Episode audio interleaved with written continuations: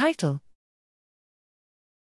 Repetitive execution of a reach and lift task causes longitudinal attenuation in movement related EEG features. Abstract Brain machine interfaces, BMIs, are systems that can help restore motor function to individuals with paralysis. These systems utilize machine learning algorithms to detect how the user wants to control an assistive device from their brain activity. These algorithms require a training dataset to infer patterns between a user's brain waves and the control signal for the assistive device. These training datasets consist of brain activity recordings while participants perform a very repetitive motor task.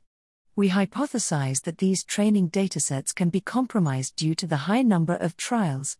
We anticipate that the movement related brain waves of interest attenuate over time due to neural efficiency, where the brain becomes more efficient with practice in a motor task. To explore this hypothesis, we used an open access EEG dataset where participants performed a simple reach and lift task. From each trial, time windows associated with resting and movement periods were segmented. Alpha and beta band spectral power was estimated for each of these epochs, and event related desynchronization, ERD, was estimated as the suppression in spectral power from rest to movement.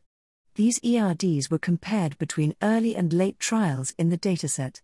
We also used linear discriminant analysis to assess a machine learning algorithm's accuracy in classifying whether the time windows belong to rest or movement based on the spectral power band.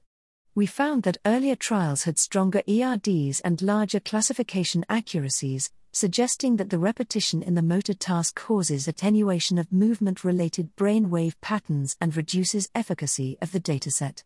These results call for a re-evaluation of BMI performance in datasets that have numerous trials and an exploration of strategies that can compensate for longitudinal changes in movement related brain activity used for BMIs.